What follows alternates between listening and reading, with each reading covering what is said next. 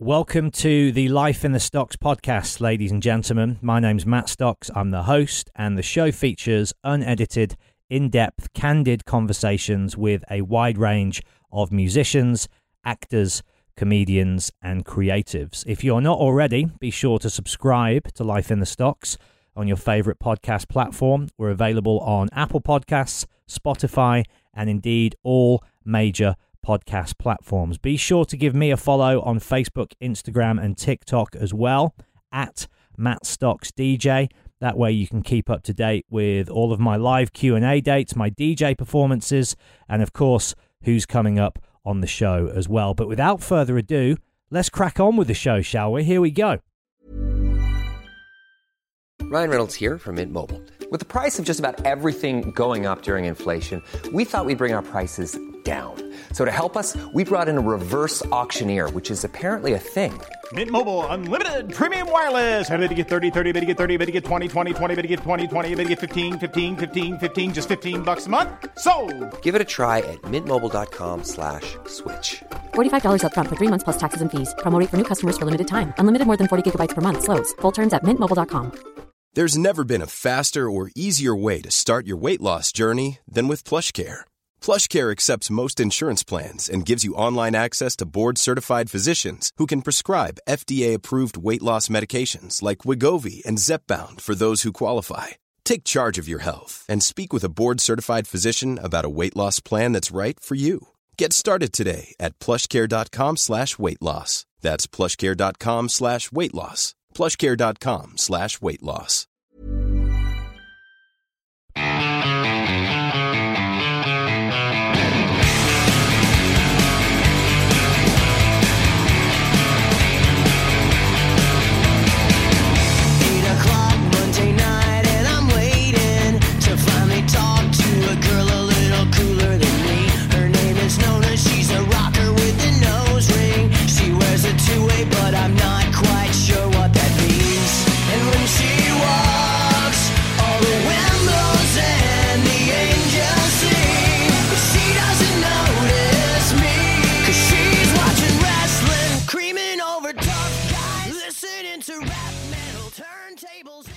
Hello, sir. What's going on, Jarrett? How are you, man? I'm 10 times better for seeing and hearing you. been It's a long of- time, It's been a very long time, man, and it's it's quite a time to be alive. man. You said it. You said it. Where do we even start? I guess we should start with the last year. Let's just go in on that to begin with. Um, how did you go into this whole situation, Jarrett? Were you in a good place mentally, spiritually, emotionally when this thing started? Were you, you know, was your house in order, so to speak, at the beginning? You know, that's kind of a of a of a frustrating aspect of the whole thing. I mean, to be fair, yeah, everything was awesome, and um, we had planned, you know, by design, a year of bowling for soup, doing like two weekends a month. But the way that we had the shows scheduled and stuff, I mean, it just income wise, it was going to be a really great year with not as much being away from home. And um, we we did our tour in the UK last February. Uh, it was amazing, amazing start to the thing. We came back. Uh, we did one other show, and that was like the Friday before the world just shut down. And so at first, um, it was kind of, you know, I mean, it was like, to be honest, I, you know, you know me. I mean, I was almost sort of poking fun at, at the idea of, you know, us all. I'll shut that down Thanks. man. us all being um you know so scared of something because just quite frankly it's not something that we had ever experienced. None, none of us i mean our, our planet hasn't experienced anything like this you know? Um so you know a show got canceled here a show got canceled there and then another show and then another show. And then i started to you know i've, I've had my struggles mentally and uh you know with mental health and depression anxiety and I, I started to have a really hard time. Um and so i just one day just got up and did a show online and man it was just it was exhilarating you know it was a couple hundred people watching. And uh, so, roundabout sort of answer, uh, I was not doing well at all. So what I did, and and the what I kind of attributed to that to was my calendar was disappearing, and I for 25 years have lived a life to where it's like, okay, you're gone during this time, and then you're home. So this is when you take care of all of your stuff and you spend time with your family. Then you're gone here, and then you're back, and then you're gone, and then you're back. And so my my calendar is always full. Well, you know, late March last year, I looked at my calendar and it was literally empty. And I and Fridays were the same as Sundays, and Mondays the same as Saturdays, and uh, it was it was a lot. Um, just interacting with people wasn't a thing anymore. You know, I I and that's something that I you know just being able to make people smile is something that gets me going in the morning and so what I did was I I did the only thing I knew how to do, and that's I just found ways to fill my calendar. So I did over hundred shows in six months. I um I I played a ton of shows on stage at every charity that asked me to do something. I said yes. Um, and I just filled my and then I wrote a bunch of new music and I wrote a new Bowling for Soup album and I wrote a country record. And um, so yeah, I mean, you know, I I managed to uh to get through it. You know, my wife was like, yeah, I, was locked in the studio. You know, my wife was like, uh, it's like you're on tour, only you come to bed, you know? and, and quite frankly, that's the way that it felt. You know, I really was. I was in this room for eight or 10 hours a day and whatever it was. And, you know, I'm lucky enough to have um, the job as Chuck E. Cheese, uh, the mascot for the for the pizza chain, and and they kept me pretty busy, and so, you know, um, managed to uh, I mean, I, it's hard for me to imagine. It, it's hard to fathom that it's been over a year. I, I, was talking to Frank Turner the other day because he and I, for the first three or four months, did a thing called Back to the Metal, where every Wednesday we just went live on Instagram and just chatted about whatever came to our minds. And I, uh, he's he's doing a guest spot on my country record, and I said the other day, I go, you know, it's been a year since Back to the Metal, and it's like, it's hard to even fathom, you know, just such a weird, weird thing. Yeah, and I mean, have you gained any positives from from the process of being at home and having all that time to reflect and go inwards? Because I know from my point of view, and we're the same in many ways, and one of those key similarities between you and I is I'd say we're both workaholics. And yeah, we, for sure. We, we throw ourselves wholeheartedly into being creative, being productive. That's what brings purpose and meaning and direction and you know happiness really to both our lives. And you know i in the same way saw all my dj work evaporate and you know i knew all my face-to-face podcasting was going to be going out the window. And so initially i think like you it was panic stations. And then mm. i got really lucky. I got offered a book deal. I threw myself into that i started podcasting more regularly over zoom and phone and things and then actually once i got through that initial grieving because for me it was and i'm sure it was for you as well it was like a process of grieving wasn't it because yeah. originally you think, okay, this will be over and done within a couple of months, and then we'll be back to it. And then you realize that's not the case. And so you really start to grieve for the the communities and the industries that we're a part of. And- yeah, for sure. I mean, and and sort of trying to take stock of how everybody else is doing. I mean, I think that's you know, yes. So I did. I mean, I, I gained a lot from this. I mean, I gained the fact that I, first of all, yes, you're right. I mean, uh, like you, I am a workaholic, and you know, and part of my issue with it is is that it's what I like to do. So when you say, "Do you have any hobbies?" Yeah, my hobbies are writing songs, telling jokes, you know, make what I do for a living. You know, I mean, so when I'm up here, I don't always even feel like I'm working, and so sometimes I can go 12, 14 hours, and my wife will just be like, "Hey, you want to come down here and you know maybe like live your life and I'll just be, oh shit, I didn't even think about the fact that, you know, that because this is just what I do. Um, and that doesn't happen a lot. I mean, I, I do try to keep keep that in mind and at five o'clock, six o'clock, put my phone on the bar and and just, you know, be in the present with my family. And, you know, I got to spend a year with my seven year old who's now eight that I um, you know, I wouldn't take back any of that time. I mean, unfortunately, my teenage kids were at their moms and you know didn't really see them much over over the year um, but you know luckily we have text and all of that stuff Um, but yeah, same thing. It was definitely a grieving period. And then when I found, you know, I was proud of myself for, you know, for for keeping an income stream happening and for keeping the fans engaged and for, you know, and and and there's a whole new sort of fan base started up called the Kazoo Crew, which is around just me playing these shows online or whatever. And you know, all of them there for each other and this whole community of people that are just you know supporting each other and all of that you know something that bowling that i know bowling for soup has delivered for so long but really on my own you know it's not really something that i've set in this room to do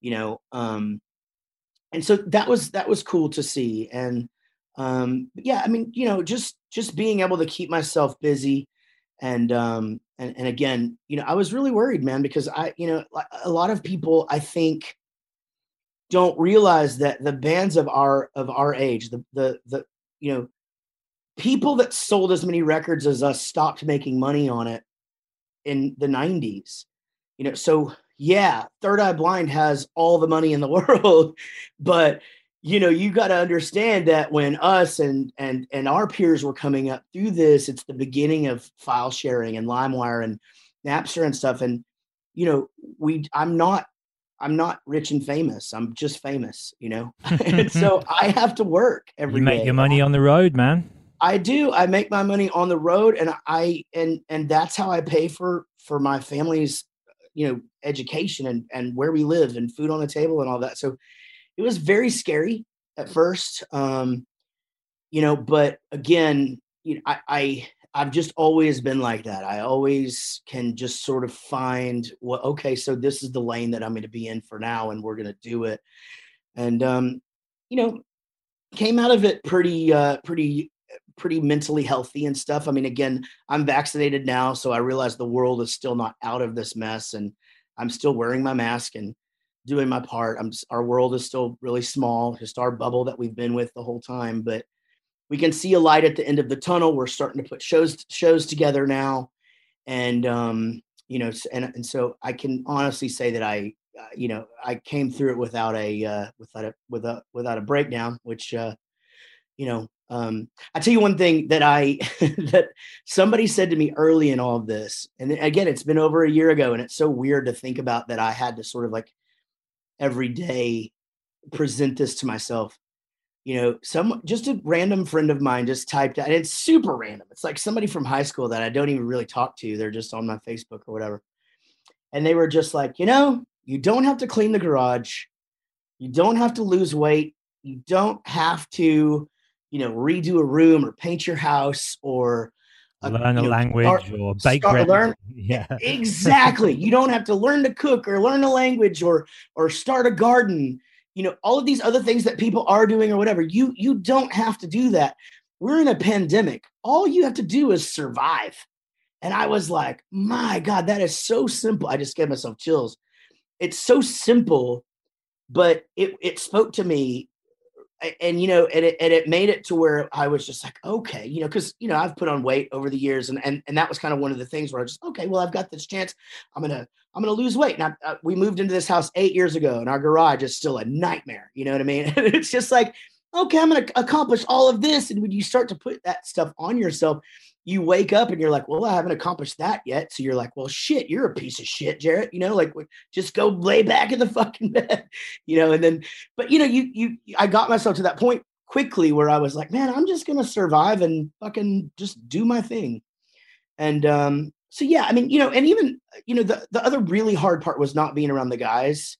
And we figured that out early. Um, you know, poor Chris has been locked in his apartment by himself for 14 months now and um, you know he lives alone with Wally, and um, you know he we're 30 minutes away from him, and even if we wanted to, we kind of couldn't spend time together because you know we're we're our kids are going to school, and um, so you know lots and lots of FaceTimes, Hangouts, texting all day, every day, and just trying to keep those ties, and and you know it definitely has made me even more than when we took the break in 2013 um, really really miss them and um, so there's a there's a bond i think um, with our band that has actually been strengthened if that's even possible because as you know you spent a lot of time with us we're real real tight um, and uh, it's it's it's even more now. Pretty crazy. I think with this last year, like my friendship circle has been so drastically reduced. Mm. And, and that's not been a conscious thing. I just sort of woke up one day and realized, like, wow, what used to be this huge extended circle of, you know, not hangers on at all, but, you know, like loose affiliates and, and casual acquaintances and, you know, people that you see when you go to events and shows and festivals Sure. and pubs. You catch up with loads of people at once because they're kind of just there. But when you remove yourself from those social situations, you sort of realize who the people you want in your life are, the kind of Mm. people you want to be surrounded by, and those friendships, if they're real, which obviously yours with your bandmates are, um, and, and many people in my life that I knew were before, but after this, I'm like, wow, the same deal. Like we're closer than ever. Um, Mm. and, and this experience has really like been a test of that friendship, but but also it's been what's gotten me through. Thank Yeah. God for even just phone calls, man. Like the Zoom thing is great, but just like, and it brings back to why I do this podcast. Like for me, there is nothing, there is no greater high or like, you know, experience than connecting and having a Yeah. deep conversation with somebody that you love. That's worth, you know, everything in the world to me. And I'm sure you're the same. Yeah, you know, it's funny you say that. Um, I, I I sort of said this thing early on. I was like, you, you know, in your culture, you guys say you all right, and then the next person says not too bad, and then you move on with the day, right? We Yeah. say, how are you? Doing great. How are you? Great, and you move on with your other thing. Those, those are what our two cultures. That's the intro, pretty much the standard intro to all conversations. And what I found was it was like I- I started asking people hey how you doing and i actually listened to their answer i wasn't just waiting for a doing great like and people started listening to how i was doing it was like and then and then it became like this you know but you know hey man how are how how how are you adjusting through all of this? You know because and people would ask my wife all the time like you know how is he? Like this guy has been entertaining people for 25 years and is now like and i didn't fucking leave man. I mean like my wife did a few things here and there and like went to work or whatever but like i mean i i didn't have any reason to. I was just locked in this house or my friend derek's house or my friend casey's house or my mother-in-law i went four places in a year you know didn't go out to eat nothing.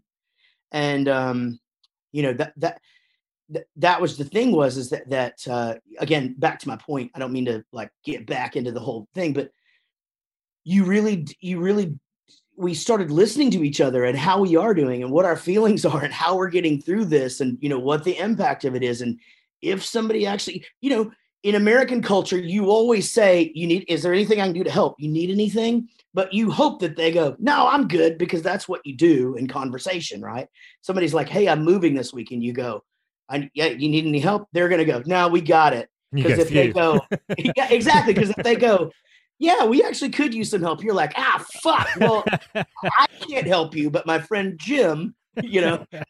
He has he has dick to do that day but but yeah i uh, i just found that we that we as people and and you know um you know i do a couple of podcasts as well I know you uh, do. You were early doors with this medium. I really, absolutely. Yeah, I uh, got into the Bowling for Soup thing back in 2009, but uh, five years, six years, I guess, doing uh, Jarrett Goes to the Movies, and three years doing uh, Rockstar Dad now.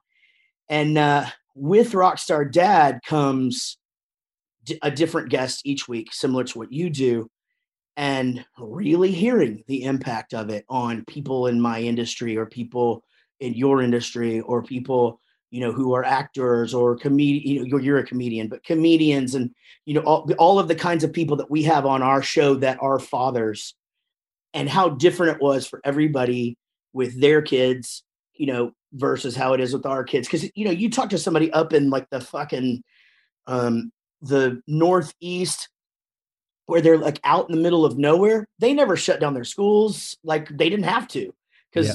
they're isolated like nobody goes there because there's nothing to do you know?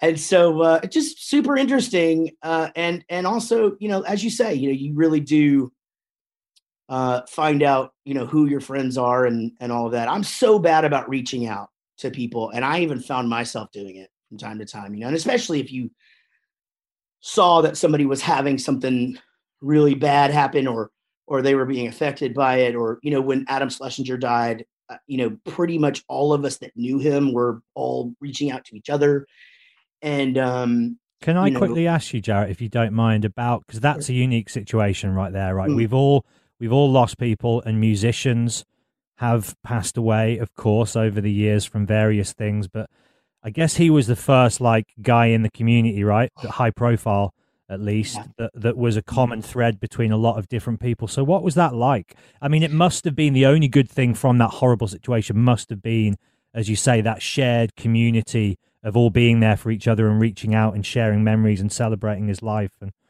just he's just such a he was such a special person and such an amazing musician first and foremost but a sweetheart of a person and you know he had gotten himself you know for me as you say you know he was he- you know that's my world. I mean he and i wrote high school never ends together and that Yep. song was a hit you know and it's like so we had that in common. We spent time together writing a couple of more songs that we that um i don't think ever even got released but um oh no we wrote choke together and that's a b-side on sorry for partying but um you know i got to spend time with him have beers with him. He came to my shows. I went to his shows you know and um we stayed in touch. And you know you don't do that with everybody that you write songs with. He just sort of had you know it's, it's like uh making movies right? You you're friends with people while you're making movies with them and then you move on and you, you really don't people are like oh are you best friends with such and such because you were in a movie with her? And it's just like no i mean we spoke when we were on camera. And Yeah. that's it you know? Um but yeah it was um first of all let me say that it was uh gut wrenching um and terrible and um it that one hit me uh harder than any had so far as far as people affected or or that passed away by it because it was so close to home. I mean, I just looked at my wife and I'm just like, this is too close, man. I mean, this is this is like this guy and I have posters on walls together, you know, like people think Bowling for Soup did Stacy's mom and that's his song, you know, like it just we have all of these ties and he was a friend of mine. I tell stories about that guy, you know, like it's what I'm saying is like he was a part of my life.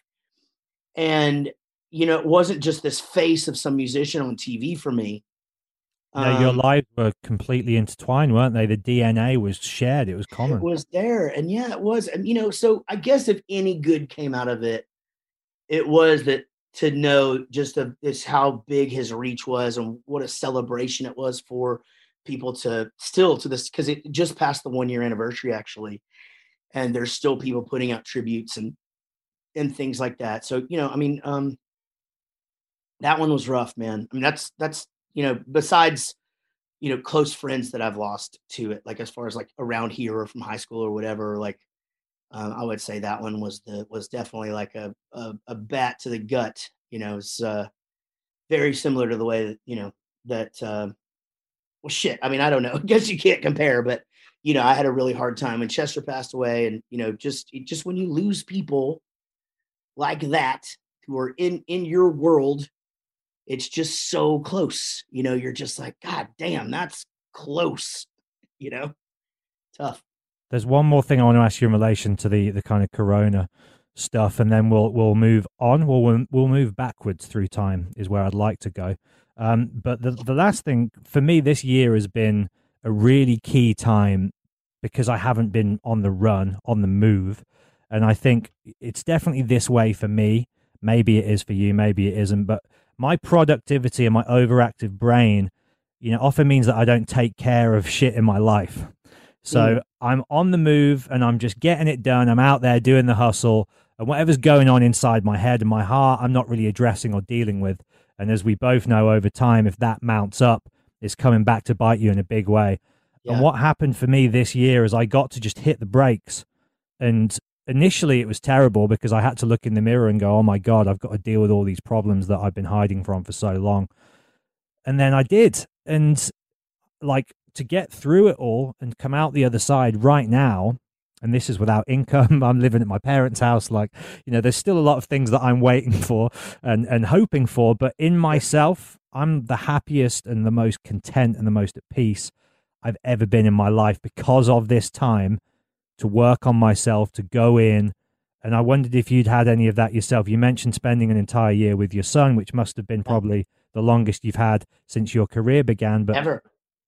Is that like across the board something that you've loved and cherished as well and appreciated? Is that time for you just to take care of yourself, your family, and be there, be present in the moment? definitely uh, exactly what you said. I mean, uh, you, you, I think, you know, I think just having to wake up with ourselves without all of the distractions of the way that my, you know, my life is crazy. And we, we, you know, my wife says that all the time. She's just like, your life is nuts. And it sometimes that's based on a text message that I get. And she's like, who just texted you? And I'll say who it is. And she'll just be like, do you understand how insane that is like you know because and and i don't disagree i mean my life is crazy and i've just the things that i and the way that in the in the pace of it By, by know, design, though, right? By design, by design. design 100% i'm a micromanager who absolutely has to be in control of every little thing and and and all of that and I, my brain never stops right it's it never stops it's not a bad thing I mean, I we're, the, we're the same, dude. It's one of many Yeah. things we share in common, man. One hundred percent. I get Yeah. tired, man. My brother came out on the road with us one time for four days, and he actually went to the hotel in London. He was in the UK. Went to the hotel in London two extra two days early because he was like, I can't keep up. This is crazy, Jared. Like, I don't know how you do it. And anyway, so slowing down like that. That's the thing that I wondered. I, I early on, I was like, man, are we all gonna kind of not be in a hurry to answer emails and texts and stuff? You know, what's to be the balance here? Like, what's, you know, how is this thing, what's to change? One of the things that changed is you and I would probably do it, be doing this interview over the phone. If uh, we would have done this before COVID, we would have likely done this uh, over some sort of audible thing. Now we've all gotten so used to being able to interact on the computer. That's going to change. So, so a lot of these people that are working from home are never going back to an office. It's an unnecessary expense. Big That's going to, you Yep. know, um, so, so all of these things, but, but so shit, I got off topic, but yes, I, You're back I in the business. I'm talking Yeah. about not doing business. I know, I know. I became well, I became well aware of how I am. Not that I already was it, but like, you know, when you're with an eight year old every day, all day, and he just is constantly going, Are you still working? You know, are you you working on something? Oh, yeah, you're gonna, when do you think you'll be done? You know, you're working, you know, and you, you eventually start to hear that at first and you kind of just like you're going yeah yeah yeah i'm I, dude I, later whatever. But then it starts to go man like the shit that he's going to remember isn't going to be no toilet paper. It's not going to be you know the fact that we went without this or we, or that his birthday party got canceled. He probably won't even remember that that he's had two birthday parties not happen since this shit you know um he's going to remember that we ate dinner together every night and that we never missed an episode of America's Funniest Videos. And that, you know, like I could just stop in the middle of the day and go do something with him if I wanted to, you know.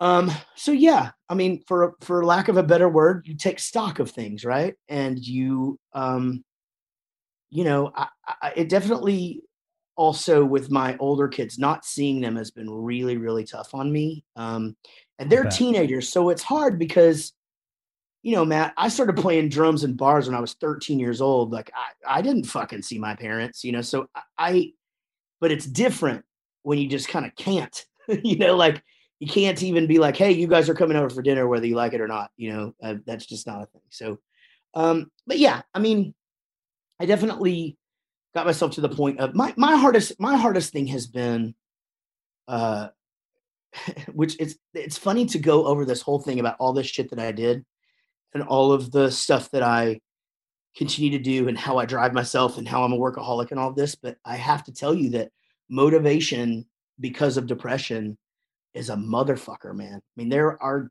definitely days where I'm it's 11 a.m and I'm like still in bed and I'm like, I don't think I'm gonna get up today. You know, like I'm just gonna stay here. You know, and Well, because the And brain some- doesn't switch off, right? You might not want to get up and do stuff, but your mind isn't. You're not in a state of nirvana, chilling out. Yeah. You know, you're you're in anxiety overdrive, and that's the Yeah. the worst. You know, fucking double kicker because it's like I want to do all this stuff, but I can't, and I hate myself for it. And ah, shut Yeah. up, shut up. Exactly. It's too much. And everything's too much. You know, it's like, okay, you just need to do this. Like, so I did, I started, okay, so let's let's keep it simple. Let's do the let's do two easy things, you know, and just get a couple of things off the list, you know, and then we'll we'll tackle something. And you know, you always find that that big hill you thought you had to climb was not really that big of a deal. It's like, uh, you know, my child cleaning his room. It's like he, he'll every single fucking time he does it, he'll go, man, you know, once I really focus, it only takes me about 10 minutes. And it's like, yeah, you've been in there seven hours, you know, like, yeah, so, so yeah, I mean, you know, that that's the hardest, the hardest battle for me, um, has, has just been that just the kickstart, you know, getting myself going. Sometimes it's enough to just know that people depend on you and people expect it. Um, sometimes it's not, you know, and um, you know, they're, luckily for me, those days are few and far between. But I am a human being, and and and if if I'm if I'm if I've said anything over the last eight years of being able to talk about this openly, uh, I definitely am not fucking cured. So don't if you have paid attention to my mental health journey, you know, and you're hearing this, and Jesus Christ, he wrote three records and he did this, and he did, you know, that that wasn't the easiest thing in the world for me every single day to to get even get out of bed, you know. So, um, but yeah, I um, you, you know, I've I've I've looked at the positives of this of this whole thing, and fortunately for me, um, I can find more positives than negatives through the whole year, and you know, and I take a lot of. Uh, I'm very grateful for where my marriage is. You know, like um, just having a year to just be here and just work on, uh, you know, what's what was already an amazing relationship. I mean, we're best friends, but you know, we love is a fucked up thing. Like you don't, you know, you don't. We don't clean the kitchen the same way. You know what I'm saying? Like it, it's shit she does annoys me, and vice versa. I don't see her piles of shit around the house, and she does, it, or I see hers. I don't see mine. She doesn't see hers. You know, it's like, you know, those things. So I'm very lucky that I've had this year uh just with Casey and to be able to just to know like, man, we we got this shit down now. You know, it's it's it's awesome. It's been nice to go to bed in the same bed. And like I said, lots of uh lots of positives despite how horrible a lot of people have had it. We I I consider myself very lucky. Yeah, I know a lot of relationships that have come undone in the last 12 months because of that pressure cooker of being just trapped indoors, no escape. Um, and you're with the, you know, the right woman. I've met Casey. She's great. You two are a great couple. And, you know, our lives have been very intertwined for me, Jaret. And we first met 10 years ago this year. It's, it's, it's insane how long that's been. And, but then at the same time, it feels like really just yesterday that we were first meeting. And what's interesting to me looking back through our friendship because I've obviously been going down that you know wonderful memory road today in the lead up to chatting to you 2013 was a crazy year excuse the you know crass use of language perhaps for both of us we were just getting to know each other and we- we'd kind of had a couple of years of you'd come into Kerrang radio on every album cycle and after a couple we just you know we were hitting it off every time you began doing a weekly appearance on my show Jaret's Jams which I have great memories of doing with you every That's right. week That's right. and you know I'd say we were friends at that point already sure, and um sure. you know I'd come out to LA and spend some time with you and Linus and we're having this lovely time and then 2013 Kerrang! Radio shuts. I lose my dream job and I just spiral out of control and go off the deep end. Meanwhile in your life your marriage is falling apart um and I guess this is when the struggles in you start as well. So it's you know it's kind of strange that both of our lives at that point began to unravel in that way. We're both very positive upbeat people but there's obviously in, in both of us i know like a darkness that dwells within i don't want to go too heavy on you because i don't want to bum you out but i'd like to talk about this stuff with you if you're open to um, Yeah. because we've never really done so before you know we've we've spoken in private a lot but this is the first time we've really got into it in this way um, Yeah. on a public platform. So, Jaret, when for you do you think was the period in time when you started to notice these negative thoughts and feelings and they started to take over? Because they're always there, I think, in people like us, but they come to the forefront after either an event or, and that's with me, it was Kerrang closing down, losing my dream job. I thought my life was over, bang. And that was it. And since then, I've been dealing with varying degrees of depression. But that Yeah. was the, that was the catalyst. What was what was yours, man? Yeah, I mean it's easy. It's an easy pinpoint. You know, I was um here I was, you know, 40 years old or so. Um, and I had, you know, a wife and two kids. And I too had my dream job, not only, you know, being in the best band in the world, but um, Who were they again? oh, you know. uh, being in the greatest band that's ever lived and um you know and then i had just become chuck e cheese which is such a huge deal in america i mean there's 530 stores it's like every kid knows who chuck e cheese is you know and that's something that I- you would have gone there as a kid, right? As well. So there's that. 100% yeah 100% so the nostalgia of that like i used to fucking love that mouse man. And now i'm him and i still am. But you know and my kids are are uh, you know so you know my marriage had pretty much kind of started to fall apart um a few years before.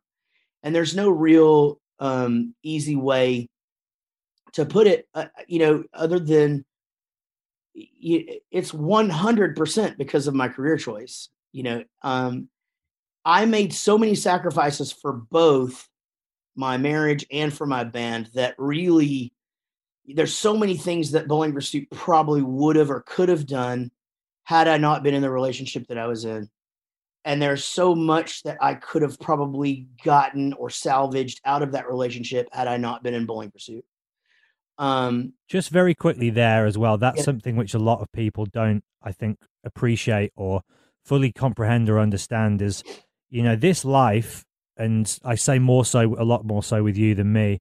Um, but I've, you know, toured and I've been on the road and I've been around that world. And when you make a living that way, it takes its toll, doesn't it? It takes its toll on your relationships, on your family Yeah. life, on your personal life. And not to go, woe is the rock star, because it obviously is, as you said, a dream job. But Mm-hmm. there's a lot of emotional wear and tear that comes with the territory, isn't there? Like There hard, hardcore.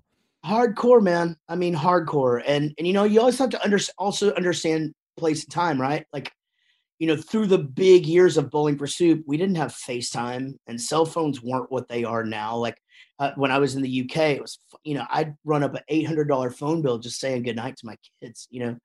I mean it it it it, it you know and again there, there's definitely no woe is me. Like I, I will complain about how boring it is to fucking be a musician because it's fucking boring. Sound check, Uh, sound check, sound check, sound check. Well, it just and just sitting there. I mean, then then what? You know, like okay, you know, well, I've got press at seven, you know, and now I've got two hours. What the fuck can I do in two hours? You know, it, it's just the whole thing. Um, but yeah, it's devastating to relationships. Um, you know, the the I, I will say I'll fast forward and say the beauty of what I've learned, you know, is that Casey comes out with me at least once a tour, and that really is helpful. Yeah. Uh, she's also very understanding because she does that of like why I don't like to talk on the phone when I'm on the road or why it's kind of hard to even get me to tell you about my day because it's the fucking same day I had yesterday, you know? Um, am I and, and again, I'm very appreciative. I, I'm I'm doing what 99.99999% of people at one point in their life dream of doing. And and I do it. And but yeah, I you know, there, there's no question that my relationship with my ex uh, was just fucking damaged um, through the really big bowling for soup years and sort of really exclamating uh, coming out of like 2007 to 2009 and sort of like what you know what what we were doing then to keep ourselves busy and whatever and and, and our relationship struggled because of it. And then both of us strayed um you know which uh you know people probably tend to do when they're not getting the right attention and and uh you know she was a miserable person at home with two kids and i was a pretty miserable guy uh, out on the road who wanted to be with my two kids but at the same time i still had no real understanding of depression and anxiety yet i think it was just at that point where you know, my doctor says, you know, it's kind of brewing down there, you know, like you're feeling it every once in a while, but you don't really realize that one day it just fucking comes out of the water. Well, you know, that it's easy. The catalyst for me was just that day of like, hey, we're going to get divorced. And to me, um, and nothing against my ex, who you know we were definitely in love at one point, and and uh, and you know I, I- it was real, and and and I'm, we have two beautiful fucking kids, and I would not take any one day out of that relationship. But um, the biggest, the hardest part for me was losing my family. It was knowing I'm not going to see my kids every day. Like I'm not going to see them. Eat, I'm not going to take them to school. I'm not going to see them when they go, get off the bus every day. Not going to see them. You know, I'm to miss shit. Like, and now like we're to have separate birthday parties and separate Christmases and just all of that. And then, you know, and then just the stress of like, well, now one of us has to move. And, um, you know, so, you know, when it all fucking came down on me and, and, and it had been a couple of years into me dealing with it and trying to get the diagnosis of it and and of just what the hell was going on with me, you know, I, I would go through it. My doctor would go, you know, um, any one of these is a trigger. You have 10, you know, like a two year custody battle, a divorce, you moved house three times. You're, um, you know, you, I almost quit bowling for soup in 2013 to try and repair my relationship. Is that why the Uh, final tour thing was laid out in the way that it was? Was that the reason behind that? One hundred percent, and and that's and I've I've said that, and uh, not a lot. I mean, I kind of just came clean about that about a year and a half ago, and I've uh, since sat down and cried and apologized to my band about it, and you know said, look, I I I was fucking willing to do anything, even break up the greatest thing that's ever happened to me, uh, besides my kids. Uh, I was willing to give this up just to be able to fucking wake up and see them every day, you know?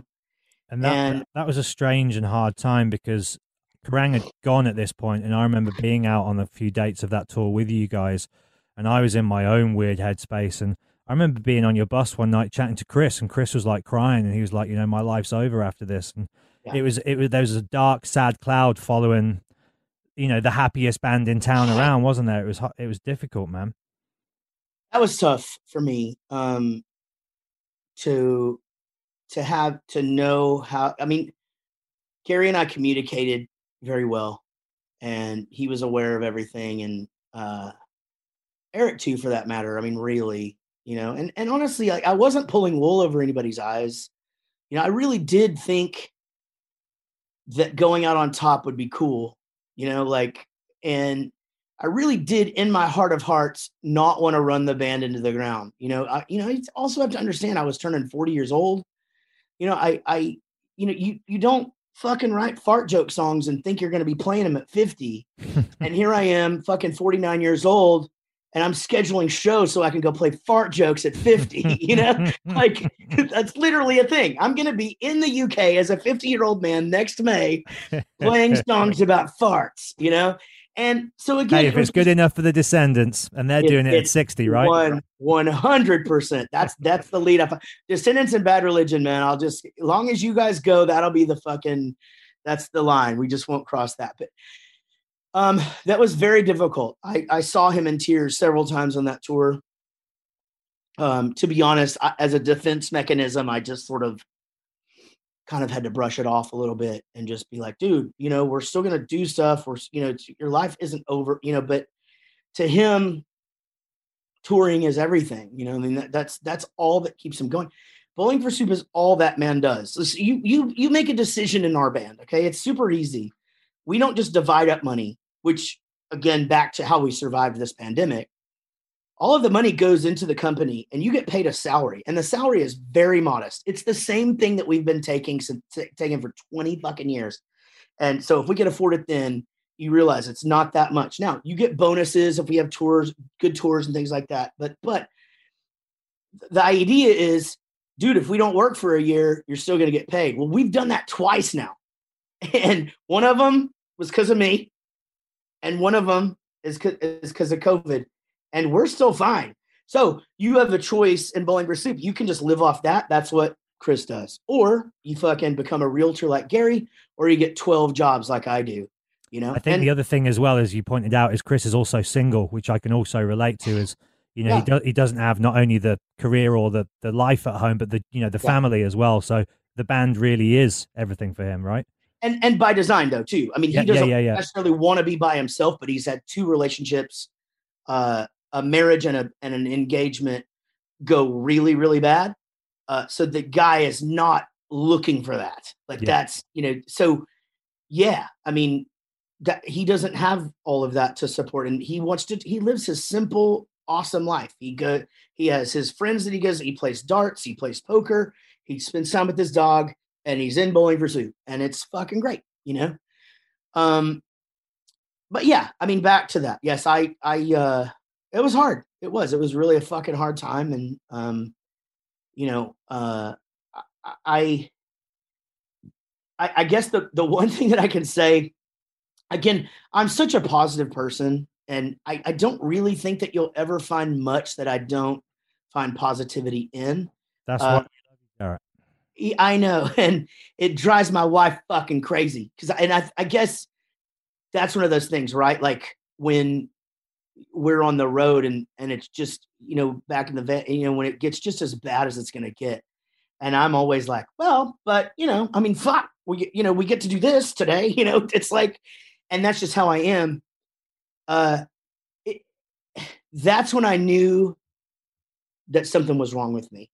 Uh, sorry uh when i when i couldn't do that anymore um i just I, it was like oh shit i've lost my superpower like my superpower is to be able to have the flu be pissed off about something uh a death in the family and six other things wrong with me and meet somebody and make their fucking day that's my superhero power superpower and i didn't have it anymore and that's when I knew something was wrong with me. And uh, so, yeah, I mean, it, it's uh, and and so then you don't really know what's wrong with you. You know, uh, it, it becomes this whole thing of, all right, well, I'll go to a shrink, I'll go to my doctor, I'll do this, I'll try this medication, I'll try this isn't working, this is really bad, this, you know, and that's a fucking two year process, you know, Yep. of trying to figure out what the right balance of medication is, trying to get through the shit in your head that you think, you know, because I mean, I have a psychology major. I figured I was just giving myself therapy in my thinking all the time, you know, like, um, but yeah, I mean, you know, and and I didn't have the easiest of childhoods, and and uh, but I had a good childhood, you know. Uh, I've had a wacky adulthood, you know, with finding my biological sisters four years ago and filling in a bunch definitely of want to talk to you about that in a little bit. Yeah. well, we'll get to it in a second then. But but yeah, so back to 2013. Um, just fucking dark, as dark as it could be. Matt, I could fucking, you know, again, I I was going into 2004 uh, after after all of that, going into 2014, I was in great shape. I I, I was I, I just was doing what I had to do, and then I just found myself. I could get up in the morning on my weeks, get my kids to school, feed my dogs, and that was it. That was it. That was the whole day. The rest of the day was just fucking laying in the fetal position in my bed, not knowing what was wrong with me, with the worst feeling in the pit of my stomach that I've ever felt in my life. And it was just constant. And uh, that was my life for a long time. And, uh, you know, I, uh, I'm very lucky that I met Casey and that when I met her, I, I still was just starting really to try and figure it all out. And she was so patient and helpful and motivating and just there at the right time, you know. Um, and and you know that's what happens, right? Everything sort of just comes in and and and every, everybody says things happen for a reason. I, I actually do say that too. I, I a lot of people don't like that for that slogan, but you know, more often than not, I can sort of always see the benefits, even the really bad shit, you know? Um, and that's just it, right? I mean, I, I- you know, I, I went through that. This is what I was going to say earlier before I started crying, Matt. Um, I, uh, I love I- you, man. You okay? uh, yeah, yeah, I'm good. Uh, we bowling for soup came out of that that period literally shot out of a cannon. If you saw us in 2014 or 15, every single person was like, holy shit. Like these motherfuckers aren't fucking around now. You know, like it was our our download appearance in 2014. We fucking murdered. We every single review we got was as good as it could possibly get. Not only did you murder it, this is something that I fucking love about you. Is I was chatting to you moments before you were going on stage, and I was like, "What are you going to play? What's in the set list?" Oh yeah. Because obviously, a, a headline show, there's a lot more time to play a lot more stuff. You had maybe 30 minutes to download, and you were like, "I don't know." We just get up there and we. Yeah. I was like, "You don't even write a set list for a gig as big as down," and you were like, "Yeah." And you Yeah. know, some bands might say they don't, but they're there. There's a set list. You guys. And there's another story which I'll relay later on as well. But you just strolled up there and literally, literally winged it and Yeah. crushed it. And I was like, that's a fucking band right there. The only time we write a set list is if we have pyro. So if we have pyro, there's a set list. Set Um, now, when it's going yeah. off. Exactly. yeah, now I can call an audible, which is um, a football term in America, which means I can change things during the show, and I often do. Um, but normally they'll know sort of what I'm going to do. So if I skip a song, then they know that I'm either trying to get to another song for the vibe of it, or I'm trying to get to something later, or I'm going to come back to that song later. But um, all of that's new. I mean, we have only had pyro for the last what three or four years, so uh, working off a set list uh, is very very new. But you're exactly right. Yeah, we um, I tell them what the first song. In fact, uh, sometimes they'll forget to ask me, and like you- you'll see Chris Burney will just be running over like, "Hey, what's the first song?" You know, or the you know the, the starts, and it's just like, okay, hit an A or an E. That's usually right. You know, whatever whatever we can do. But yeah, I mean, came out of that time shot out of a cannon, and um, you know, the band were so good to me during that time. As I said, I my cut my divorce wasn't awesome, but it you know we made it through. Um, but the custody battle was about two years, and all of that during you know all of this, and just fighting to be able to have my kids half the time. Uh, and uh, you know it's it's funny because I look back on that time. It's so weird because it wasn't that long ago, but now my kids are 15 and 18, and you know they're not ever fucking here because they're teenagers. You know, it's just like, man, I'm, I mean, I, I, I hope that one day they know that, you know, that that fight took place just for, just so that those few years we could have that. And I'm sure they will, but, um, yeah, man, that was, uh, back to your original question. That's definitely when I knew that was the darkest of times and darkest time of my life. It's honestly the first time since I was an adult that I I didn't feel invincible. That I didn't feel like I could get through anything. That I didn't. I, I wasn't suicidal, so I don't want any. Because I, do know that that gets a hold of people sometimes, and if that does get a hold of you, please talk to somebody. And there are people that will listen. Um, I, but I did bottle it all up, and I had no, no fucking motivation to do anything at all. Nothing. I I just I just didn't give a shit. So I threw myself into just, you know, I drank a bunch, probably too much. Um, I had a lot of fun. Um, Was it I was actually fun? Because I have this thing, like I've been through periods like that where I think I'm having fun at the time, and I look back and I'm like, man, I don't know whether that was a lot of fun. You know, Yeah, it, is, it it really- is and it isn't, right?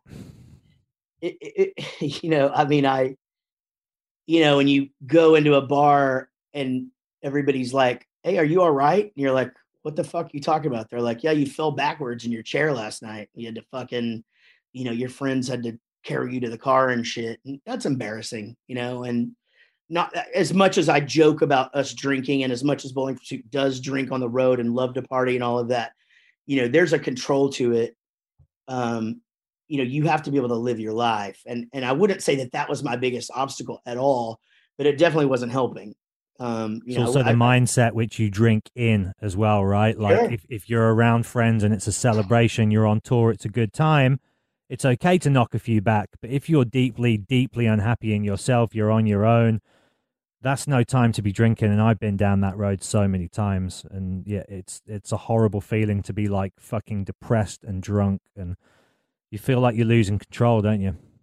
yeah, and I wasn't the best person. I mean, I had never really been much of like a womanizer, uh, I- really. I mean, kind of, I guess, at times, but you know, I I kind of went through a, a bad period there, and I hurt people, and you know, I um, I uh, I you know, I got regrets. You know, I do. I uh, unfor- you know, fortunately for me, I went to therapy. You know, you go to therapy and you you work through that forgiveness of yourself before you can start working on everybody else. You know and um, which sounds stupid if you've never been through it you know like if you're just like if people are like well just fucking say you're sorry to yourself and then you know but it's just not that easy it's you know when you really dig through there and start to think about all that stupid shit that you did or just you know again it's embarrassing uh, that that you know you let yourself get to that point and i just didn't fucking care anymore i really didn't i, I just you know it was it was tough it was a tough tough time. I will say this, my friend: the the Lunch Drunk Love album, which came out in 2013, which Yeah. I'm presuming would have been a product of all of this going, you know, that was going on in your personal life, because that album's kind of a breakup record, but then it's also your falling in love with Casey record. It's like both in one. That for me, I think is the best album you guys have ever put out. I think it's so honest and heartfelt. Um, and you know, you're obviously this entertaining, fun band. That's what you're known for. And I remember the first song which really made me see you guys in a different light was around the time we first met, which was Turbulence off Fishing for Woos. I was like, this is Bowling for Soup. I couldn't believe it. It's such a beautiful, heartfelt, um, incredible song. And then you came out with Lunch Drunk Love around 2013 when Kerrang was closing down and your marriage and all of that was happening. And I was Yeah. like, this is a whole, this is a different band, man. Did you feel like you were going into different writing territory with that record? And did yeah you so, so want to go there? this was that was all written casey actually comes in later um that that record was literally written during all of this and in fact i will tell you this and this is the god's honest truth uh my ex and i decided we were getting a divorce over text message while i was in the vocal booth singing that fucking album and uh i was texting and linus is you know he's like hey man do you uh you ready? And I'm like, I just need one second. I, I guess I'm getting a divorce. And he's like, oh shit, you know, and uh, Eric came in with a beer and, you know, whatever. I mean, I wasn't upset because I knew it was coming and we were both ready. We were exhausted. We had done, you know, we had done therapy and, and together. And, you know, I happen to know for a fact that I was going in there thinking we were going to rescue it and she was going in there going through the motions. I don't blame her. She, you know, she went through a lot with me, and I went through a lot with her. You know, it's, it's I get it. She was done over it. Uh, so I think it was more for appearances for her to be able to say to you know family and friends that you know, hey, we tried, kind of thing. Um, and I know that because you know I saw some messages that I shouldn't have seen, kind of thing. Um, and, the uh, worst. aren't they? yeah. You got to stay out of people's phones, man. I, I have never gotten into anybody's phone, but two times in my life. That was one of them. And and it was just right there. It's not like I had to dig, but both times it was fucking real bad. Like I you just don't get into if if you don't trust who you're with, um, then I don't know what to tell you because it just never goes, it never goes well. Um, And But there's yeah, no I- coming back from it, is there? Once you no, once you've No, seen that stuff. Yeah. And plus it makes you an asshole. Like, Yeah. you know, you you're you're gonna open this whole conversation about trust with that individual. They're gonna turn that motherfucker back around on you for getting into their phone. And then you're just it's a standoff in the middle of a street where nobody's really right. Yeah. You know, and and they're, you know, and then you draw your guns and it fucking hurts and you both say shit that you don't mean. And you know, there's better ways to work things out. Um, you know, I guess in hindsight, I, I'm glad I know because I don't feel like I failed. I feel like I failed before then. You know, like I at least I was going in there with the right ideas and the right, you know, level of uh of um, you know, tr- trying. Again, the problem with me was, and this is this isn't good, but I wasn't trying to really keep my relationship with her as much as I was trying to keep my family together. And that's fucked up, man. I would tell me in a heartbeat, like, dude, you're gonna be fine. Get out of that ma- get out of that marriage so that you and she can both be happy. And then your kids are gonna be happy, you know, because our kids didn't even know that we were miserable because we didn't fight. You know, we just, you know, just didn't. It's Um, like that outdated phrase, isn't it? Stay together for the kids. It's the worst thing you can do, I think, is stay together for the kids if Right. the if the partnership is toxic because it's just that's going to feed into their soul Right. psyches from a young age and color their opinions on relationships. yeah, I think back to like the like I guess it's about three months before she moved out. Um, we had taken the kids to Disney, and uh, I think about that trip all the time, just because in the back of my head I knew, but it, it wasn't out there yet. You know, like I just knew. I was like, uh, just with things that would be said, things that I would say, or she would say, or or or things that we would do to try to be nice to one another, and it just felt gross. I I just I, there's so many vivid memories of of me going, oh fuck, man, we're you know we're for sure getting a divorce. You know, like I, I I'm not gonna say that, but and you just wonder, you know, how well we hit it. You know, like I wonder. I think we did a really good job, but I don't think everybody does. You know, your kids can be really affected by that shit. And uh, I, you know, again, I I don't think anybody should ever settle or stay in any relationship that they're not happy in because life is short. And I fucking have said that my whole life, and I did it. You know, so it, it's just hard. You know, it's it's like, um, well, you know, going back to relationships, like when you're when you're getting that divorce, right? And we set out on the driveway and we decided we, we're having a beer together, and it's like we're gonna be best friends forever. Even if our spouses don't like it, we're gonna be best friends forever. And you, I'd say that to like my friend Ty or or, or whoever, and they'd be like, "Yeah, right." Like that's gonna happen. I mean, no, no, no. We really are. We really no. That shit did not happen at all. And the minute you know somebody you start to get in a different relationship or this or this, or the first argument about the kids, all of that, you know, into this big swirly tornado. Oh man. How is it now? Um, it's good. I mean, you know, now it's it's very, you know, it's it's it's taken us a long time to just get to the point. We're not buddies. Um, it's business. You know, it's uh, she still owns a part of you know all of my stuff that I created while we were married, uh, and will forever because we were a partnership in that we were married. So uh, there's a business relationship with that stuff, uh, which is just you know just making sure all the accounting is done and, and all that. And then when the kids need something, you know, it's an email or a or a text. You know, that's it. You know, it's it's uh, definitely not uh, not any sort of of, of, a, of a relationship. There's def I don't think there's any love lost, but I think we both know that each other is a good parent. Um, and so you know, um, you know, I know she's a great mom, and um, my kids have a great relationship with her, and I'm a fucking fantastic dad, and my kids have a, have a great relationship with me, and that's the best we can do. You know, that's it. Life is full of what ifs. Some awesome, like what if AI could fold your laundry? And some, well, less awesome, like what if you have unexpected medical costs? United Healthcare can help get you covered with Health Protector Guard fixed indemnity insurance plans. They supplement your primary plan to help you manage out of pocket costs. No deductibles, no enrollment periods, and especially no more what ifs. Visit uh1.com to find the Health Protector Guard plan for you. Hey, I'm Ryan Reynolds. Recently, I asked Mint Mobile's legal team if big wireless companies are allowed to raise prices due to inflation. They said yes. And then when I asked if raising prices technically violates those onerous two year contracts, they said, What the f are you talking about, you insane Hollywood ass? F- So to recap, we're cutting the price of Mint Unlimited from $30 a month to just $15 a month. Give it a try at mintmobile.com slash switch. $45 upfront for three months plus taxes and fees. Promo rate for new customers for limited time. Unlimited more than 40 gigabytes per month. Slows. Full terms at mintmobile.com. There's never been a faster or easier way to start your weight loss journey than with PlushCare.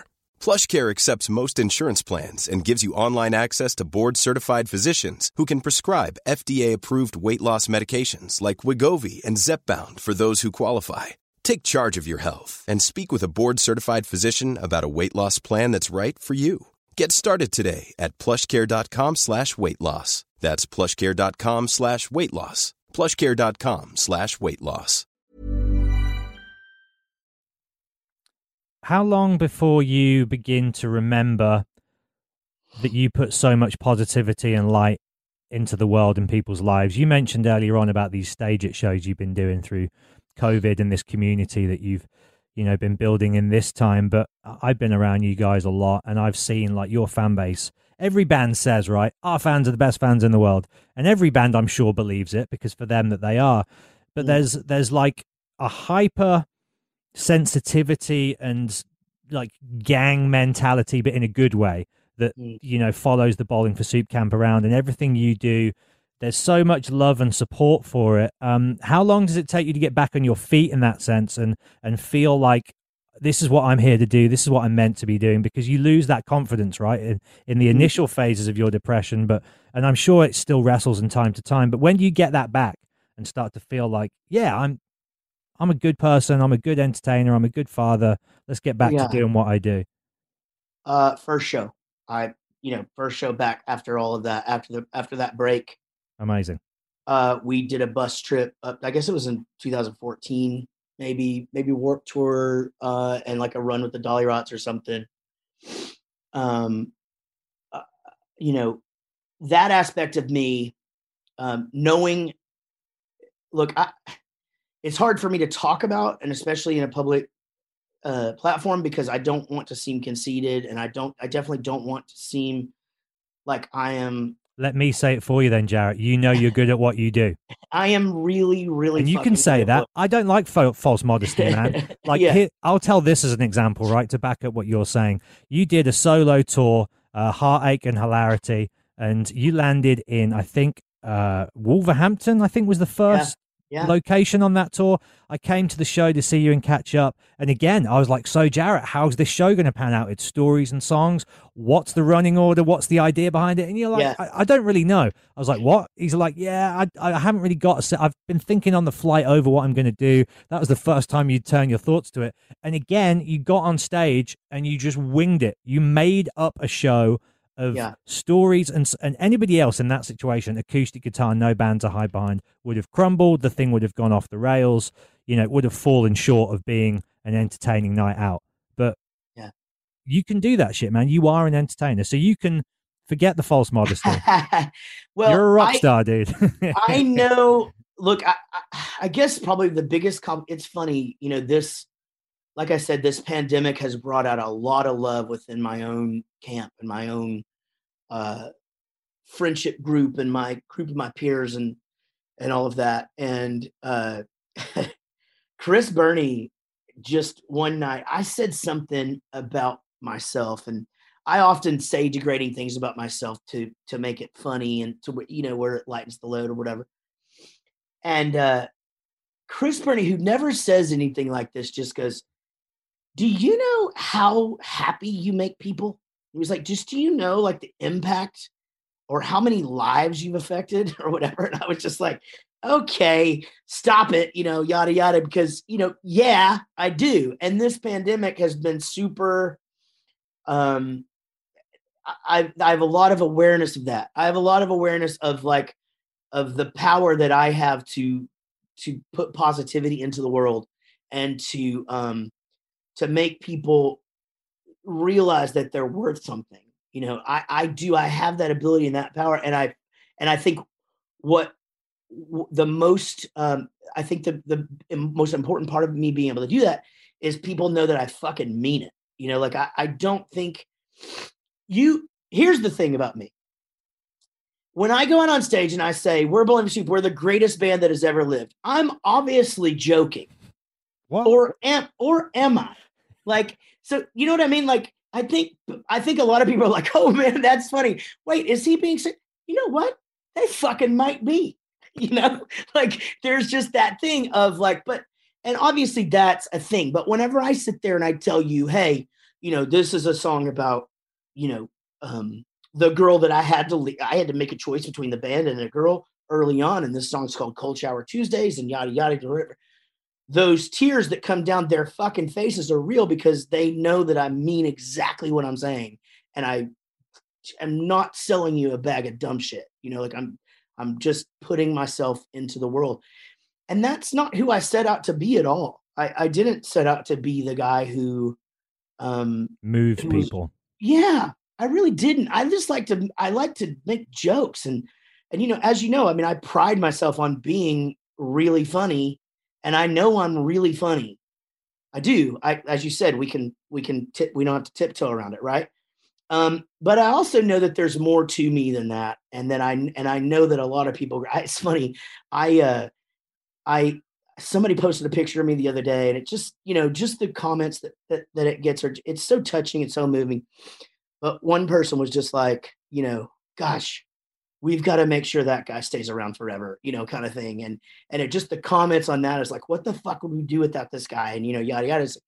Obviously, that's a lot of pressure, and I'm not going anywhere. But you know, I, I am so thankful that I've been able to move people like that, that I've been able to make that kind of impact through wh- whether it's my words or my music or both. You know, I, uh, I again, it's it's it's not what I set out to do, but as you say I I fucking do it pretty good.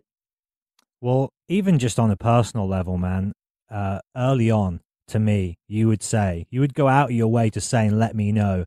You'd be like, Matt, you're the best interviewer in the world. After Howard Stern, you're the best interviewer in the world. And at that point in my career, I was only a year or so into this thing, right? And you yeah. were, you and my friend Joel from this band Airbourne, you two were the first guys to put your arms around me, you know, literally, metaphorically, whatever you want to use, and let me know that I was talented and that I was special and you you were encouraging and supportive and you lifted me up from day one and that quality in you shines in your music in your stage show and in your personality man. You're the real deal. You're a big I stand behind that. I I biggest heart in the world. day, I still to this day say that you are you are the best person that's ever interviewed me in my life and and just also the fact that you can continue to do so after 10 years of knowing me and knowing and asking me questions through all of this shit that we've you know both been through and beers that we've shared and tears that we've shared and relationships coming and going and all of that shit you know and just the fact that we can sit here and have a chat like this and you can continue to make it fresh and new. Um i mean that's that's you man. That's not me. I'm just answering the questions and and doing what i ordinarily always do you know? So um, you are, uh, I, you know what? Here's the thing.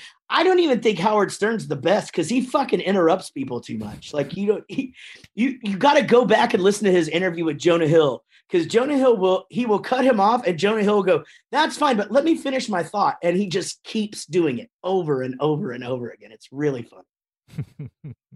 well, there's been so many moments, man. Another night that springs to mind for me, just whilst we're reminiscing, is you'd come to London, you were doing a show in Camden at Dingwalls, and I'd had you into the new radio studios I was working in at the time to record a session. And then you left, you and Ryan left. And then after that, my boss takes me on the roof of the building and tells me, Oh, by the way, you're going to LA tomorrow. When you get back, your job won't be here. You remember That's that right. night? And I, I come to see you at the show, and I'm like, dude, I lost my fucking job today. And you're like, what? But we were just there. And I went to LA the next day, no job, just like, and again, you were like, you're going to be fine, dude. Don't worry about it. Yeah. And uh, that, and you know, I, and I believe that. And look, I mean, you know, again, yeah, I mean, dude, all of us are, all of us in a sense are living at our parents' house right now, right? I mean, nothing is fucking normal in the world. You're still doing what you love. You, you know, you're still putting out content. And and you know what? The end of the thing is in sight. And then you're gonna be working again and all of this is gonna go. I do I remember that day very, very well. Um, you know, you you were white as a ghost when you walked into the to the dressing room. I remember exactly where we were. I remember that dressing room. Um, and I remember that you were going on because you were going on holiday, right? So you're like leaving the next day for a holiday, knowing that you're coming back to no job. Yep. Yeah. People Brutal. like me and you have that ability, man. I'm going to just throw my self modesty aside. We have the ability. You tap, you sort of alluded to it earlier. When there's the hurdle in front of us, right? we'll find a way to either go to the side, under, over. This pandemic has shown us, like, okay, you're going to need to just go over into this lane for a while now, and that's going to be you for a bit. And I've seen that in so many people this year. So many people that I admire. The ones that I admire the most are the ones that have that adaptability and drive to be able to just roll with the punches sometimes. Because life ain't easy, man. And this year, I think, has hammered that home for everybody. But the best that we can do is be the best versions of ourselves for the people in our lives. And really, even when it seems like it's impossible, just keep going, isn't it? Yeah, absolutely. Absolutely. I mean, yeah, that's that's it, right? I mean, you know, it's uh you know, life's a funny thing, man. It's it's uh, you know, it's it's you know, I'm in an interesting part of my life where I've had to take stock for the first time of like relationships in my life that are toxic and the ones that just don't make me feel good. and some of those relationships are very close to home.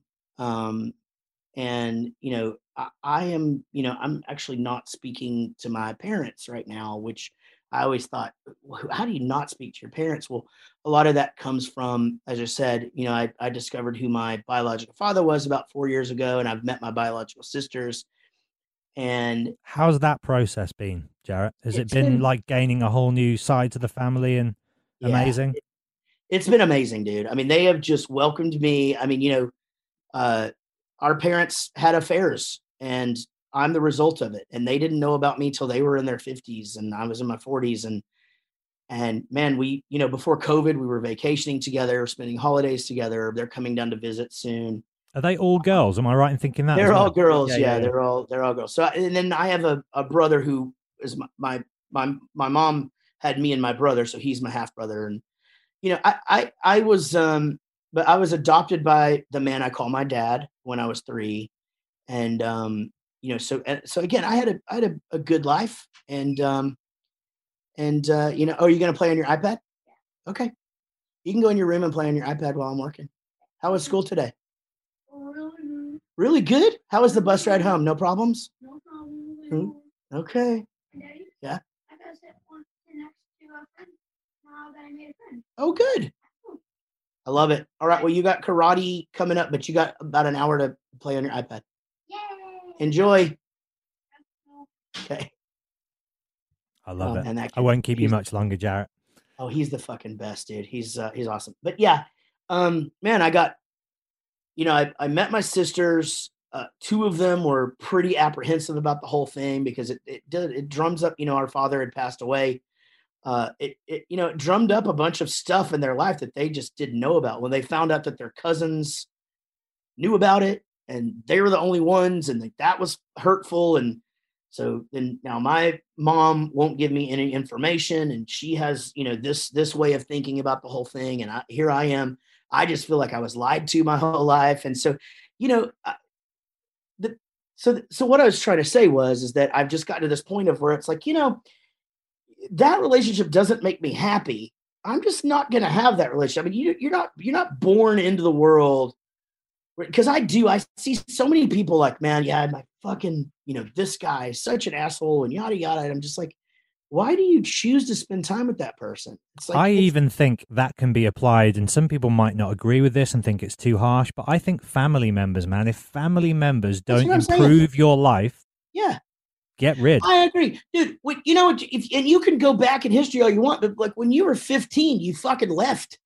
You know, and like, and you did, we, we did, you didn't go home for Christmas when when when we were cavemen. You know, you were trying to find a brontosaurus or some shit. You know, like, I, you know, I, moving it- on with your life. Yeah. moving on with your life. And so I think those relationships that you do keep with relatives, hey, fucking A, great. And I love, and I hope to God my kids want to have a relationship with me forever. But if I become a toxic person, then fucking write me off. You know, I it's up to me to figure out what what the issue is. You know, it's all right there. But um, so yeah, I mean, it's a it's a it's not a bad place to be, to be honest, man. I mean, I you know, I um not many people in the world that I've that I've had to write off, and and uh, but it you know it certainly feels good to be in a place of love and and uh, you know not being a fucking shithead and you know to have it controlling my mental health and you know my band going awesome and you know I've got a country record coming out and me and Kelly just released a record a year ago and Well, let know- me ask you about this country record, dude, because there's a Bowling for Soup song where you're singing. It's one of my favorite Bowling for Soup songs, and it's funny that you mentioned you're doing a country record because I was Yeah. taking a walk through the woods the other day, and this song, it's the last song maybe on Drunk Dynasty, and you're singing about some advice your granddad gave you, and he's like, "Hey, Yeah. Jr." And it's a country. It's bowling for soup, but it's a kind of country song. And I was, and obviously you're from Texas, and I was like, man, these guys, or even if it's just you solo, you got to do a country record. So that's happening, or it's already happened. What's going on? happening. It's being mixed right now. Uh, I something I've been talking about forever. You know, I've I've always kind of written. There's there's a few that there's all figured out. You're talking about drinking beer on a Sunday. You know, there's a few songs here and there that have that country thing. To be really honest, like if if I were to ever play you, like, okay, here's a new song that I wrote. it's going to be a Bowling for Soup song, but they all sound country when they first start out because they're all written with one of these acoustic guitars back here. And you're You a know. great storyteller, and that's what country music is, isn't it? that's all it story. is. Yeah, that's all it is. Is is and I love love love having a beginning and an end, and you know all of those things. So, um, yeah, I um, I, am really really really proud of it, and it's not funny. I mean, there's funny aspects to it and all of that, but it's a legitimate you know country record, and um, Can and I get a Nash- little bit of an advanced listen when you've got a track or two? you know what? I will send you a couple of songs. In fact, we're mixing right now, and um, I, I actually should start getting some songs back pretty soon. But man, I'm gonna go for it. I'm gonna actually release it, and and uh, this is you know nothing away from Bowling. Here's the great thing about my life now. Is you know there was the time when I was going through divor- the divorce and and then the custody and, and and you know and us putting the band back together. Not really. I mean you know get, we didn't have to put it back together, but I you know whatever Back, we're back we're- out on the road. we're doing shit again, right?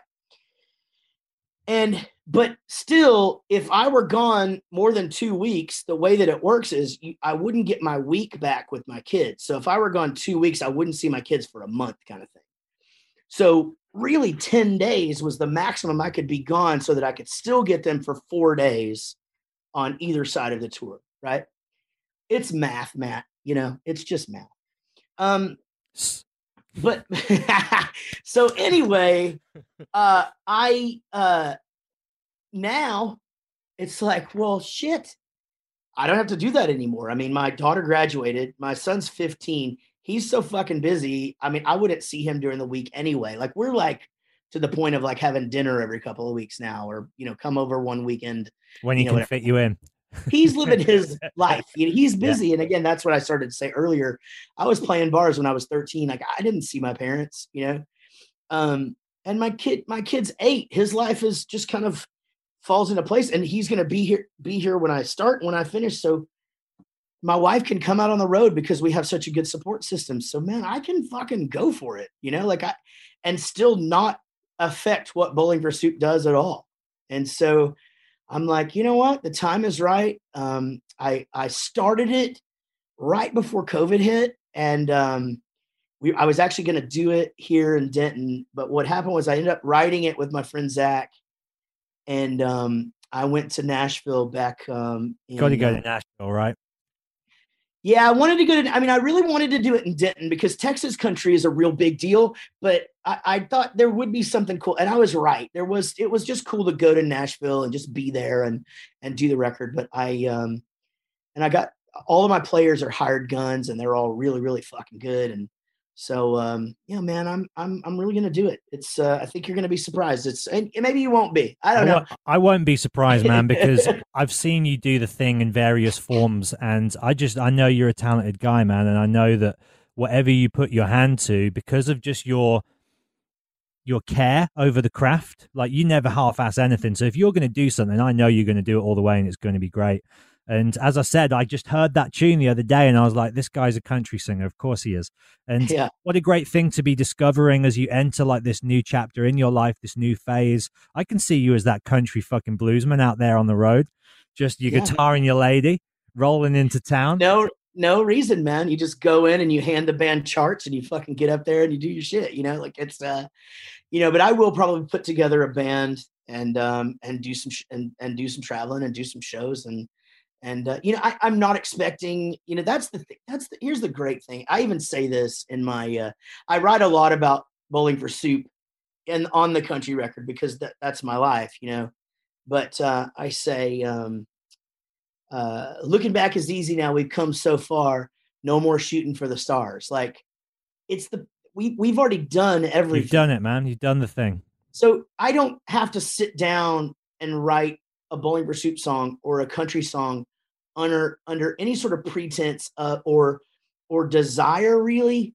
Um, I guess I mean you know if if one were to hit that would be great, but it's not going to really affect my life that much. Like I, you know obviously the money would be fucking awesome, but like it's not something I haven't done. It's not going to change the course of what I'm doing. Um, so it's just nice to be able to put music out.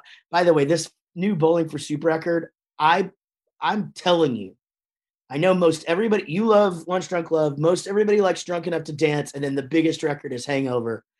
This one gives all three a run for their money. And I, I am not I am not one of those 49 year old people who is putting out an album trying to beat shit that I wrote 25 years ago. I did not try to do that, but it is really, really good. And uh Well, and, one and thing again, that I've noticed about you, Jaret, as well, is your voice. Like, you know, you'll go watch a 50 year old singer and you're like, oh man, those pipes ain't what they used to be. but you somehow seemed, and I mean this sincerely, you somehow seem to get better at Yeah. singing. You can seem to sing like even higher and Yeah. for long, hold the notes for longer the older you get. yeah, my I've been really lucky in that my range has gotten broader, bigger. As I'm a little hoarse today because we we just we just opened up. We I built a swimming pool over COVID because my eight year old had fucking nothing to do last summer and it was brutal. And I was like, I don't give a shit. I'll just go into debt. We'll build a pool. So we built a pool, and uh, we were out there all weekend. And I'm yelling at him to stop running for the whole weekend. So I uh, I am Not match hoarse. fit. You've been off the road for too long. That's what it is. yeah, I'm I'm uh but yeah, my range um for some reason it it, it you know, I, I'm really, really lucky when my voice is concerned because I um it has it's gotten better and stronger. I never lose it unless we're recording a DVD in uh in London. that was when I was with you, I think, wasn't it? That's right. Yeah. Yes. The first time I've ever fucking lost my voice was uh in Bristol the night before that. And then I Yeah. tried to do that DVD and spent 30,000 pounds on that thing and just flushed it down the toilet. You can't win them all, Jaret. You can't win Can't them all. win them all. That was that when I told the band that I was just like, yeah, guys, we're gonna flush this. And you know, I never really talked about the budget with you, but it 30,000 pounds. and everybody was like, oh God, you know, it just makes you sick to your stomach, man. And final question for you, man. This has been so good reconnecting with you, dude, as I knew it would be. You too, Um, man. I miss you, dude. I really do. And I, I, I you know, you want to come out on tour and do Matt Stocks DJ and ride my bus. That offer's always open, man. I would hundred percent love to do that, man. I would love to do that. And We'll do. yeah, as soon as the shows are on, you make the call, man, and I'll be there with bells on. It'd be a great honor. Yeah. Um, the final question is this: Jarinus two. yeah. Is there going to be a follow up? Is that ever going to happen? The songs must be there. They are. And it's it's if you ask us together, we're gonna say it- it's just we both got so busy. And Linus is now doing photography. He's shooting. Is he really? video. Yeah, he's doing really, really well. Um, and so he does sort of like exotic photography, but he's starting to do regular shit now too. He's doing video, but he does a lot of film and TV commercials. So he's al- always really, really busy. We have four songs in the can, and all he has to do is finish his parts. But that's been like that for about three years.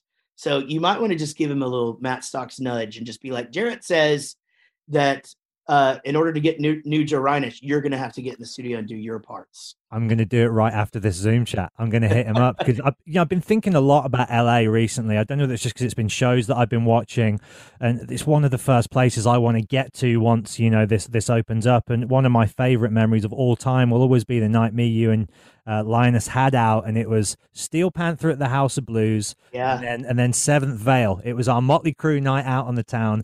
Yeah. It was so Yeah. much fun, man. I, Oh, I and held Matt- night in great regard. Matt Sorum from Guns N' Roses got up and played drums that night. hmm He was there. Ricky Rachtman was there. Dave Navarro that's- was there. Dave Navarro. right. sorry. It was like a who's who of Hollywood rock and roll. That's roll. right. Yeah, that was a big one actually, because I'd seen them so many times, and you know, it'll just be like, "Hey, the singer for blah, blah, blah, blah, blah," you know, who the fuck is that guy?" You know. But uh, yeah, that was a big night. That was uh, that was a really good one. And then we both obviously later up wound up touring with Steel Panther, not together. Yes, yeah, we did, and and and talk about it a lot. Actually, I'm doing something with Darren that I can't talk. Oh, uh, Stix that I can't talk about. Um, but he'll be. It's because it's his shit. Um, and uh, but we're talking about doing more together uh, later. I mean, you know, I. It's funny. We did that arena tour with them, and you know, this is one thing that we haven't talked about is that since 2013, since that break, our audience in the UK and in America are growing. We're playing bigger places than we were before that with zero radio play and well, all some just- radio play, Kerrang Well, radio. yes, I had your back. No, no, no. I know you. I mean now. I mean Yeah, now. yeah, yeah, I know yeah, yeah, you- yeah. No, we had yes. Again, you guys fucking. You know, it was awesome. You, I mean, honestly, Kerrang TV is the reason Bowling for Soup actually exists to this day because th- them putting that the bitch song on in just constant rotation was all the ammo the American label needed to let us do that second record, which brought you girl all the bad guys want, which is the fucking you know that's really the the the uh the dynamite after the spark was lit, so to speak. Yeah, the Uh, bitch song over here was the one, wasn't it? I remember that Yeah. being that that being a big hit. And also, funnily enough, I used to work for Scuzz as well. I don't know whether I interviewed you for Scuzz or not, Yeah. but I was on there for a few years. And the very, very because that's obviously now gone as well. Another one bites the dust. The very, very, very last video that they played before they came off the air was Girl all the bad guys. "Girl All the Bad Guys Want." Right. Yeah, Yeah. crazy. But yeah, the audience is just consistently, steadily It's growing. It's growing. Yeah, I mean, like we're literally to the point where it's like, okay, we could do arenas with Steel Panther, but we're not opening. We're going to co-headline now. You know, it's like, um, so you know, again, we're very, very like, man, the BBC just played "Girl the Bad Guys" Want this weekend. You know, not the, uh, Radio One. You know, it's just, it's so cool because you guys have national radio. So here, it could be on. It's on some station somewhere all the time, but it's never as big of a deal as if fucking Radio One. Like you're on Radio One, dude. Like our entire country is listening to this right now. You know, Yeah. pretty fucking crazy.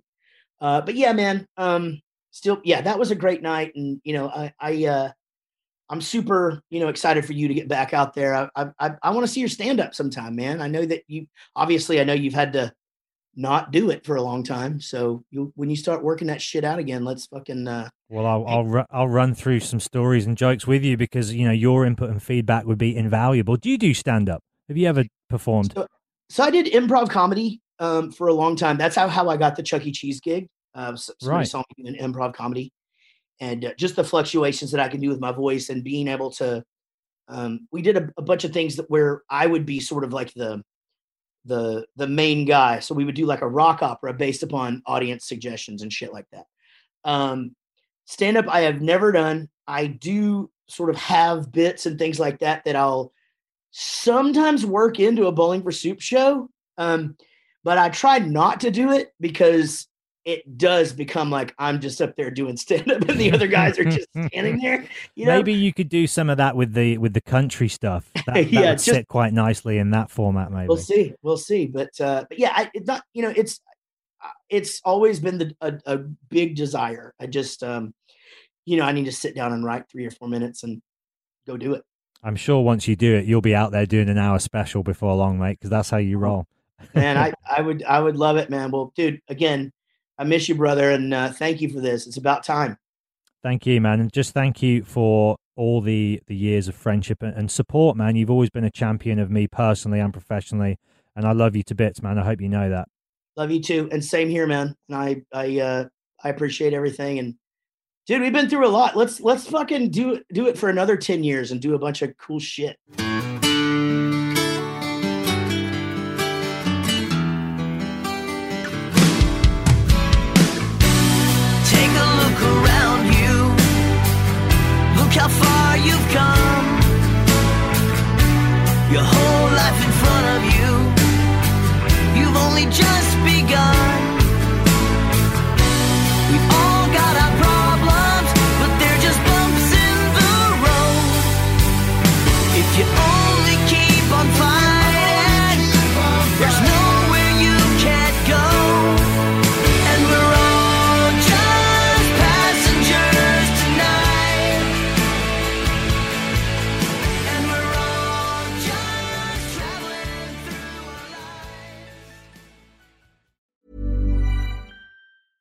Imagine the softest sheets you've ever felt. Now imagine them getting even softer over time. That's what you'll feel with Bowl and Branch's organic cotton sheets. In a recent customer survey, 96% replied that Bowl and Branch sheets get softer with every wash. Start getting your best night's sleep in these sheets that get softer and softer for years to come. Try their sheets with a 30-night guarantee. Plus, get 15% off your first order at bowlandbranch.com. Code BUTTERY. Exclusions apply. See site for details. Even when we're on a budget, we still deserve nice things. Quince is a place to scoop up stunning high-end goods for 50 to 80% less than similar brands. They have buttery soft cashmere sweaters starting at $50, luxurious Italian leather bags, and so much more. Plus, Quince only works with factories that use safe, ethical, and responsible manufacturing. Get the high-end goods you'll love without the high price tag with Quince. Go to quince.com/style for free shipping and 365-day returns.